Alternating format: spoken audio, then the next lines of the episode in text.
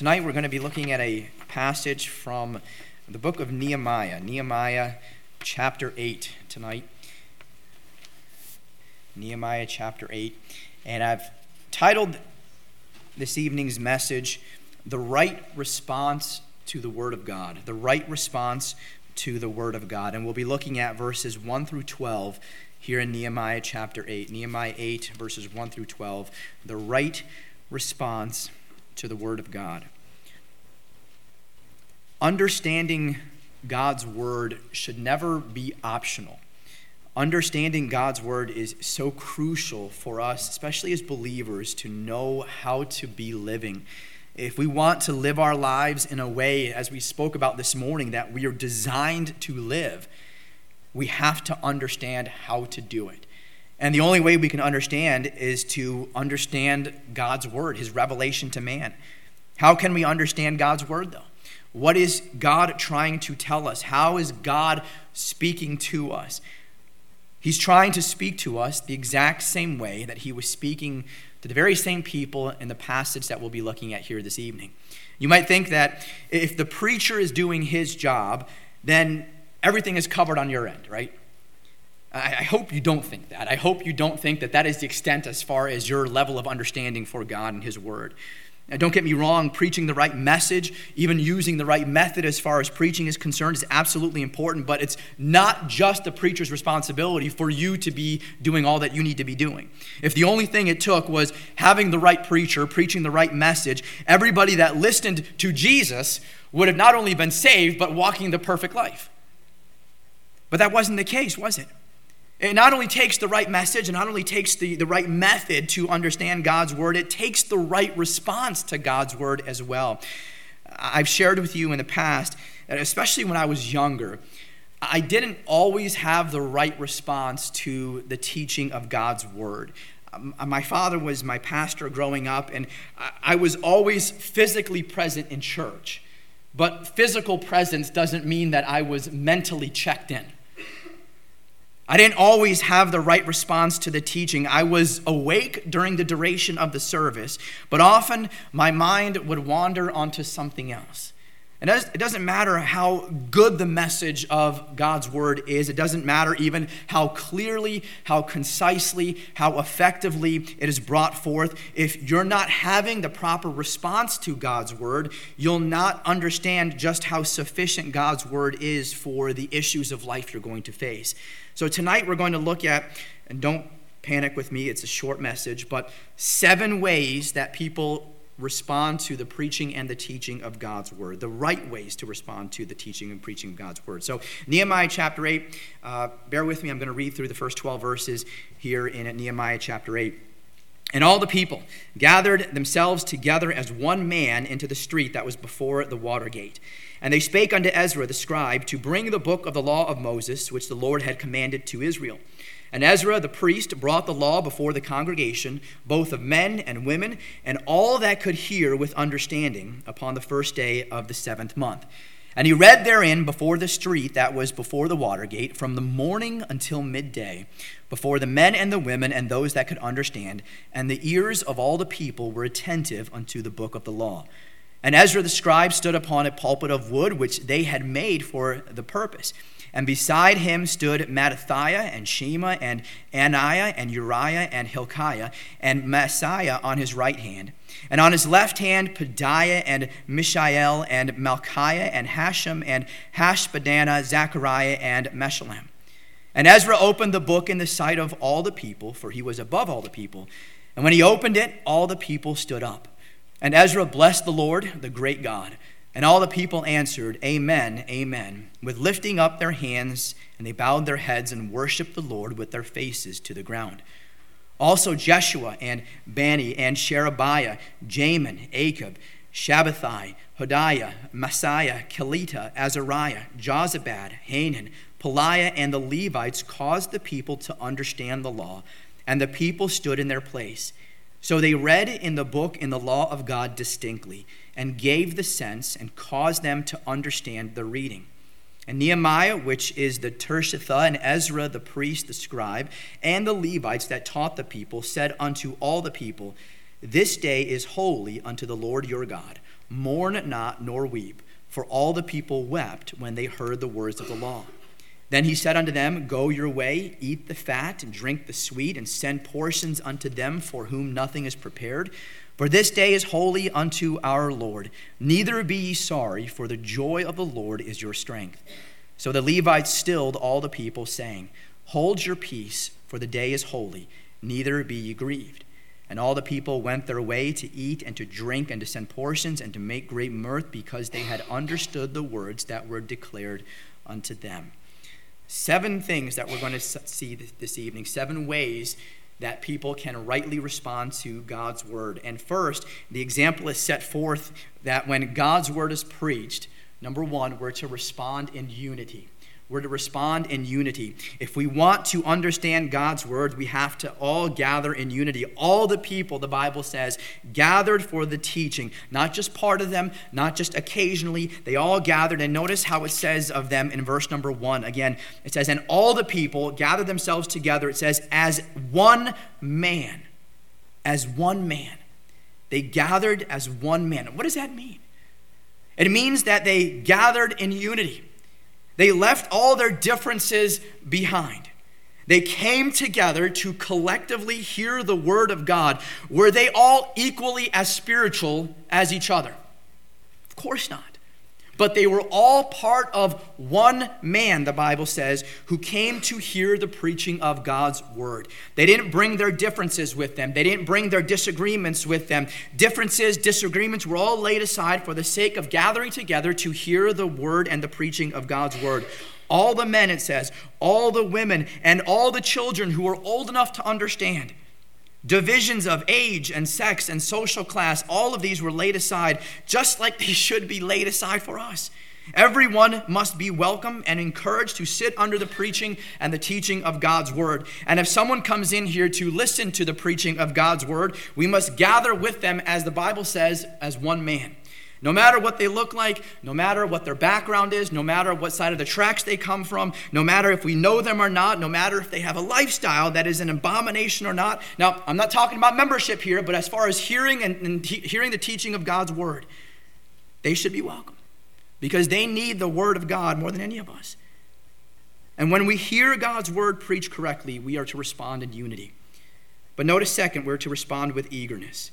We're to respond with eagerness. When you come to church, what is it that you're looking for? What are you looking for? I'll tell you what these people were looking for here in Nehemiah chapter 8. Verse 1 says that the people all gathered together. They told Ezra to bring out the book. Notice what it says again in verse number 1. And all the people gathered themselves together as one man into the street that was before the water gate. And they spake unto Ezra the scribe to bring the book of the law of Moses, which the Lord had commanded to Israel. How many times do we come together and do we want anything else but the Word of God brought out. Bring out some good singing, bring out some emotional and motivational speaking, bring out some good fellowship, bring out activities. We're Baptists, bring out the good food, right? Just not the Bible. We don't need that. But that's what the people asked for here in Nehemiah chapter 8. They spake unto Ezra the scribe to bring the book of the law of Moses, which the Lord had commanded to Israel. Now, this had been in the works for a while. They were eager to hear God's word preached because the next verse tells us, the next two verses tell us that they actually built a pulpit. Uh, verse 4 tells us for Ezra to come and to stand upon as he preached. So this has been in the work for a while. They built him a platform. Notice what it says in verse number 4. It says, And Ezra the scribe stood upon a pulpit of wood which they had made for the purpose. So they came and they all gathered together as one man. They were eager in this because they went and they begged for Ezra the scribe to come and to preach this message from God's word. And they had been so in preparation for it that they had a pulpit made for him specifically for this use and for this purpose. They built this. They, the site was prepared. The area was cleared. They gathered together and called Ezra to come and to deliver the message from God. And when he got there, they didn't ask that he would entertain them. They didn't ask that he would tell them some cute stories. They didn't ask them to give them 10 ways to make their lives better and easier. They asked him to bring out the book of the law of Moses and explain it to them. And why did they so eagerly do that? Well, because they were eager to meet God. And they knew that the way to meet God is to meet Him in His Word. Are we eager to meet God the same way? And if we are, and we should be, then we need to quit trying to meet God in some sort of ecstatic and, and mystical way. Meet Him in the way that God's designed to be met. Meet Him in His Word. Eagerly prepare, eagerly gather to hear God's Word preached. How eager, though, are we to come together and to hear God's Word preached? Now, you can answer that by how eagerly you prepare. What would have happened if the people who, if the people uh, would have called Ezra to open the book of the law of Moses to them, but they hadn't prepared a place for him to stand and preach from? Well, their eagerness would have been proven somewhat weak.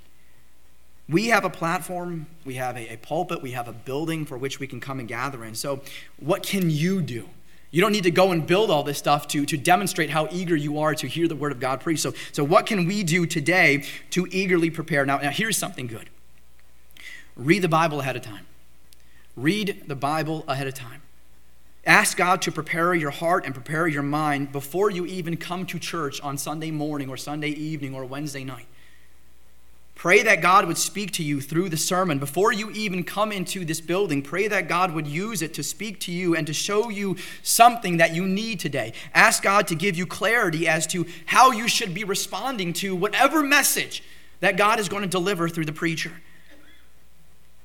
Be eager in your approach when you come to church, whenever you enter this building. That way, you'll expect to get something from God when you come here. Otherwise, all you're expecting is to have something dumped in your lap. And I've found that anytime something gets dumped in my lap, it just rolls off the moment I stand up. It's gone, it's forgotten about. If you want to understand God's word, you need to respond with eagerness. Be coming in unity, respond in eagerness. Third, we need to respond with endurance. We need to respond with endurance. Some of my favorite preachers to listen to on the radio preach long sermons. Some of you think, look in the mirror. One commentator said that it's almost impossible to preach an expository sermon in less than 45 minutes.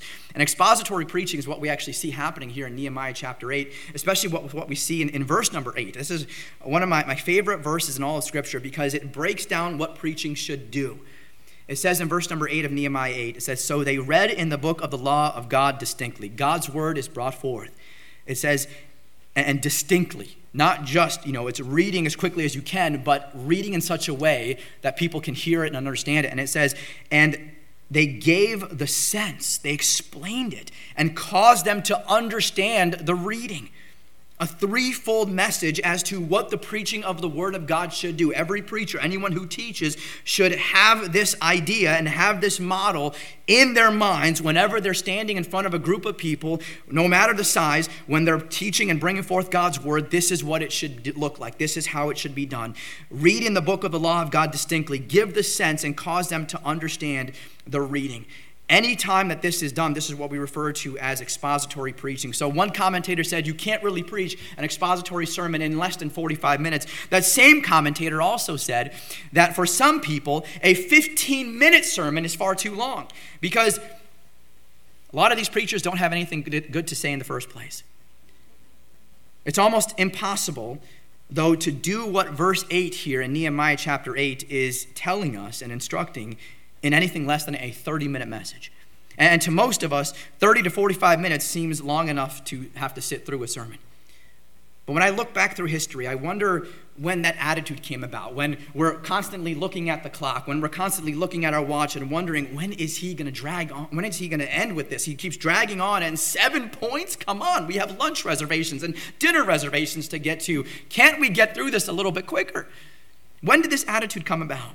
When you see some of the, the great revival sermons of the first and even the second Great Awakening, they were long.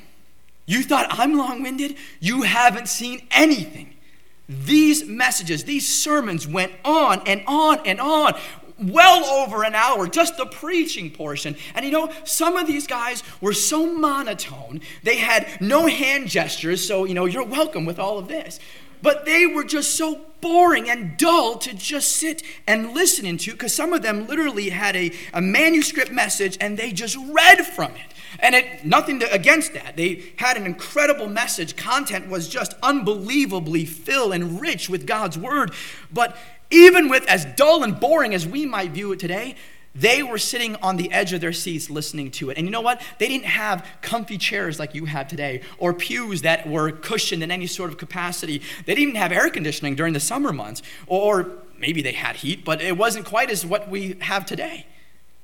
And it would go on for hours. They might cover 20 points. And as long as some of the messages were, these churches that the people would gather in, again, didn't have the modern luxuries that we have today. And many of these preachers, again, were not the most eloquent. We're not the most, you know, entertaining or captivating to keep attention as well as what we're looking for in a service today. And you know, no one cared. No one complained. Church wasn't just convenient, church was life. So the people came regardless of how long the message was last week. And they sat and attentively listened to the message. Can you imagine that? The mentality has so shifted today that before people can even commit to coming to church, let alone paying attention once they're here, they need to know that it's worth their time, that it's worth their effort to even show up. And now imagine the scene in our passage here in Nehemiah chapter 8. These people prepared eagerly for the service by building a platform upon which Ezra could stand and preach. But notice what they didn't build. Look at verse 4 again. Again, it uh, tells us just a, one thing that they did. And Ezra the scribe stood upon a pulpit of wood which they had made for the purpose. That's all they made. What they didn't make is they, they didn't build any chairs, they didn't build any pews, they put together no comforts and no conveniences for themselves. They gathered together and practically begged Ezra to bring them God's word. And he did. And he read to them from the first five books of the Bible. He read to them, the Bible says, from morning until midday. Look at what it says there in verse number three. It says, He read therein before the street that was before the water gate from the morning until midday. Before the men and the women and those that could understand, and the ears of all the people were attentive unto the book of the law. He read from morning until midday. And verse 5 tells us that the people stood up the entire time. It says, And Ezra opened the book in the sight of all the people, for he was above all the people. And when he opened it, all the people stood up. All the people stood up. And maybe you'd have to stand up in order to not fall asleep once you get to the book of Leviticus. But sometimes it takes endurance to sit through the preaching of God's word. Preaching can't be done in brief little sound bites. It takes time to expositionally preach a passage of Scripture. It takes time, as verse number eight says, to read the book of God distinctly. It takes time to give the sense of the passage. It takes time to cause understanding to happen in the minds of the individuals. And all of that takes all of that time takes a certain amount of endurance. If you want to truly understand God's word, you'll respond with uh, you respond to its teachings with endurance. Number four, we're to respond with attentiveness. We're to respond with attentiveness. Look again at verse number three. It says, And he read therein before the street that was before the water gate from the morning until midday, before the men and the women and those that could understand. And notice what it says here at the end. And the ears of all the people were attentive unto the book of the law. The ears of all the people were attentive unto the book of the law. The people had ears only for God's word. They weren't going to be distracted by anything else. People have asked me if I get distracted when, when, when babies cry in the middle of the service, uh, when, when people move around in the service, when cell phones go off. Most of the time, it doesn't bother me. I've gotten used to things like that happening, and I just kind of power through. I'm usually just wrapped up in, in preaching to not even notice at times. But I'll tell you what does distract me when everyone else notices as I'm preaching and I'm sharing God's word, I, I, may drown out the sound of a cell phone going off, but what is distracting for me is when I see every eye turned in one direction to hear and to find out whose cell phone is going off. I don't say this to complain, but I say to point out how easy it is to get distracted. And sometimes it's, it's nothing that we can even control. A lot of times we'll get distracted by, by small things. Uh, do you know, Brother Dave out in the sound booth, there are you know, 99 out of 100 times the issue that we have with the projector is not his fault. Do you all know that? What's the first thing that you all do when the screen goes blank? Right? Everyone turns back.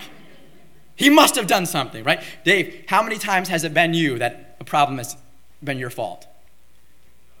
Right? I said 99 out of 100 because, you know, I know you're not perfect, but, you know, maybe your, your foot glanced a wire and, and set something off.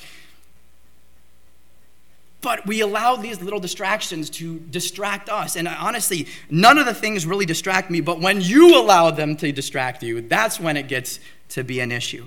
So, again, I'm not saying this to complain, but to show how easy it is for us to get distracted. So, what can we do to overcome such things? I think that we can do is what we can do is to try and improve our focus, try and improve your attentiveness we can improve our attentiveness by actually participating, by actually getting involved in the service. And look how the people here responded and participated in this passage. It says, first of all, in, verse number five, that they stood up, they lifted up their hands. It says they shouted, Amen. And all of this is happening at the appropriate time. They're not just going berserk and bonkers and, and just, you know, acting like it's a rock concert here and just throwing up their hands and jumping up and down and shouting at all crazy times but they're responding appropriately to the preaching of the Word of God. Now, are, are we going to do all of that? Probably not. And I'm not certainly advocating that we do all of these things because that would probably just add to or the distractions that we have. But here's what you can do to help your attentiveness by participating. The first thing you can do is to bring your Bible when you come to church. Bring your Bible, but don't just have it there next to you, open it up. Follow along, keep it open in your lap. If you have a study Bible, you can follow along and check the notes at the bottom of the page and see if they say anything different from what I'm saying. And if they do, you can cross them out and put my notes in there. No, I'm kidding. But you, you can take notes. If you don't have a study Bible, you take notes. That was always something that helped me. I've got several notebooks in my office of preaching that I've sat under and just ferociously written down notes as quickly as I could. And sometimes they're hard to read because I was writing so fast, but take notes. And when you're doing things like this, it helps drown out all the distractions that are happening around you. You won't hear the, the cell phone going off, you won't hear the baby crying, you won't know that the projector went off, or even if the lights go off, you'll still be so tuned with the Word of God as long as it's still being preached to focus in on what God is telling you specifically during that time. Write down things. Write down cross reference passages that I might bring up. Occasionally, an amen doesn't hurt as well. If anything, shouting amen at times may even wake up the person who's asleep next to you. Uh, but just work on being more attentive when you respond to the Word of God. Uh, number five, respond to the Word of God with humility. Respond to the Word of God with humility. Now, the people. Uh, the people's humility here is shown in, in really three ways. And first, it was shown by them seeing their need. They knew what they didn't know, if that makes sense. Now, that's hard for us sometimes, especially when we've been in church for a long time. It's easy to get to the point where we think we've got everything all figured out, that there's nothing new that we can be taught. I actually had a person say to me, and not just because it was me, but he said the reason they don't come to church is that I can't teach them anything that they already don't know. And that's not very humble, is it? Besides, it's not about what I can teach them, it's about what God's word can teach them in the setting that He's designed through the weak and even the broken vessel that He's chosen to call to bring His message. It doesn't matter who it is that stands before you and, and preaches and brings God's word forth. If God's word is being brought forth, we need to respond with our ears being attentive. Responding with humility means seeing your need, but it also means showing reverence to God. In verse number five, when Ezra opened God's word, it says, All the people stood up, and they did this as a sign of reverence. Years ago, men used to stand up when a, when a lady walked into the room. Now people don't even stand up when the president walks into the room. We're losing the ability to show respect to others because I think we don't have the same humility. Humility before God shows respect to God's house. It shows respect to God's word. It shows respect to the teaching of, of God's word. The third way the remnant showed humility, we see it in verse number six. It says, And Ezra blessed the Lord, the great God. And all the people answered, Amen, Amen, with lifting up their hands, and they bowed their heads and worshiped the Lord with their faces to the ground. They were free in their worship and bowed their heads and knelt before the greatness of God. When they were moved by God's word, if they were moved to praise, they praised without worrying what other people might think. If they were moved to brokenness, they were broken before the Lord without worrying what other people might think. They responded with humility to the Word of God. If you want to understand God's Word, that's how you'll respond as well. You're going to humbly realize that you don't actually know everything there is to know. You're going to humbly show reverence to God's message and to God's method, and you're going to humbly respond in a way that God wants you to respond, not how you think others want you to respond. Understanding God's word takes the right response. It calls for you to respond in unity. It calls for us to respond with eagerness. It calls for us to respond with endurance. It calls for us to respond with attentiveness. It calls for us to respond with humility. And there are two more ways that we have to respond to God's word if we truly want to understand God's word. We have to be broken by God's word, and we have to be joyful in God's word. Verse number nine says that the people wept when they heard the words of the law. It says, And when Nehemiah, which is the Tirshatha, and Ezra the priest, the scribe, and the Levites that taught the people said unto all the people, This day is holy unto the Lord your God, mourn not nor weep, for all the people wept when they heard the words of the law. Why was that? Why do you think that was? Well, because when we respond in all of the other ways to the preaching of God's word, which they did here, we're going to be convicted the Holy Spirit will show up, and his job is to convict of sin and to show us God's righteousness. He will show us our sin, and when we're, when we're responding to God and his word the right way, we're going to hate our sin the same way that Christ hates our sin. And that's where these people found themselves at this moment. When was the last time that you found yourself so convicted of sin that you were actually weeping while you were in church? Maybe the reason is that you're not responding to the preaching of God's word the way you need to be. I'm not saying that you should all be leaving this building on Sunday morning and Sunday evening just bawling your eyes out. And that's not even what the text is telling us. But there should be a recognition of who God is and who we are and what areas in our lives need to change because of who He is and what He's called us to do. With the recognition of the badness of our sin, though, also comes the understanding of the goodness of our Savior. And in verse number 11, the teachers that were there, the Levites, it says, who were there uh, teaching and instructing the people, moving the people from weeping over their sin to the holiness of the day. Notice what it says in verse number 11. It says, So the Levites stilled all the people, saying, Hold your peace, for the day is holy, neither be ye grieved. The last verse of chapter 7 it tells us that the time of their gathering was the seventh month. And according to the book of the law that Ezra was just preaching from, the seventh month was to be a celebration of the sacrifice of atonement. It was the sacrifice that symbolically paid the price for all their sins. One day on the Day of Atonement, the high priest would enter into the Holy of Holies and make an offering to God on behalf of the sins of the entire nation. Once a year, this would be done. And it was in the seventh month that this was done. And it was that time that these people were gathering together and pleading for Ezra to come and to preach the entire law of God to them. You see, when we truly understand God's word, our response, I think, will be twofold. We will weep over our sins as God intends us on, on doing but as we weep over our sins, our joy will be made full in Jesus Christ and what he's done for us. Because it's then and only then that we will see how wonderful our Savior really is. And when we truly see how wonderful our Savior really is, then we'll do what these people did. We'll leave as they did. And notice what it says in verse number 12. It says, And all the people went their way to eat and to drink and to send portions and to make great mirth because they had understood the words that were declared unto them. They didn't leave weeping anymore. They went and celebrated and rejoiced over all they understood about who God is and what He had done for them. We will leave the same way when we come to church and respond to the Word of God the right way.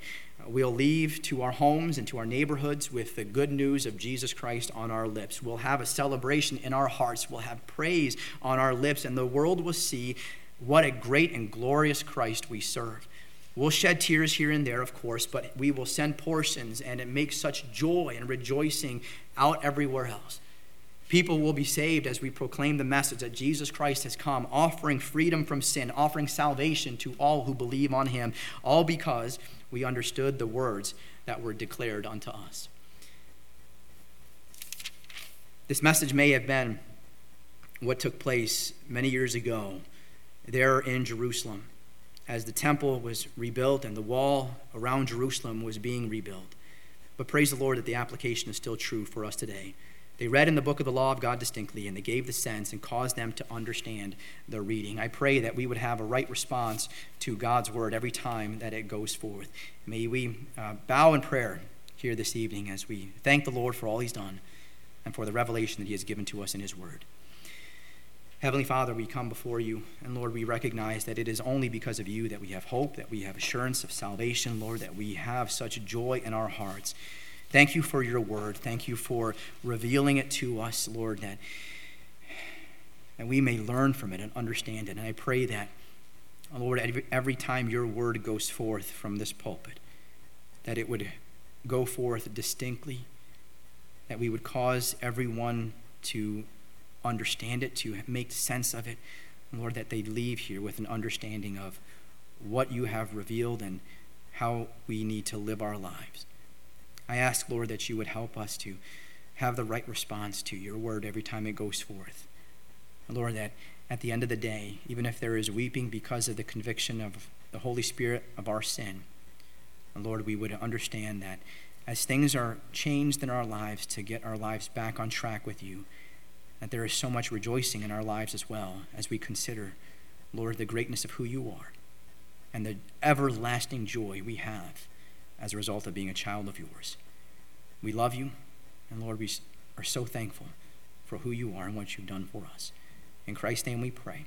Amen.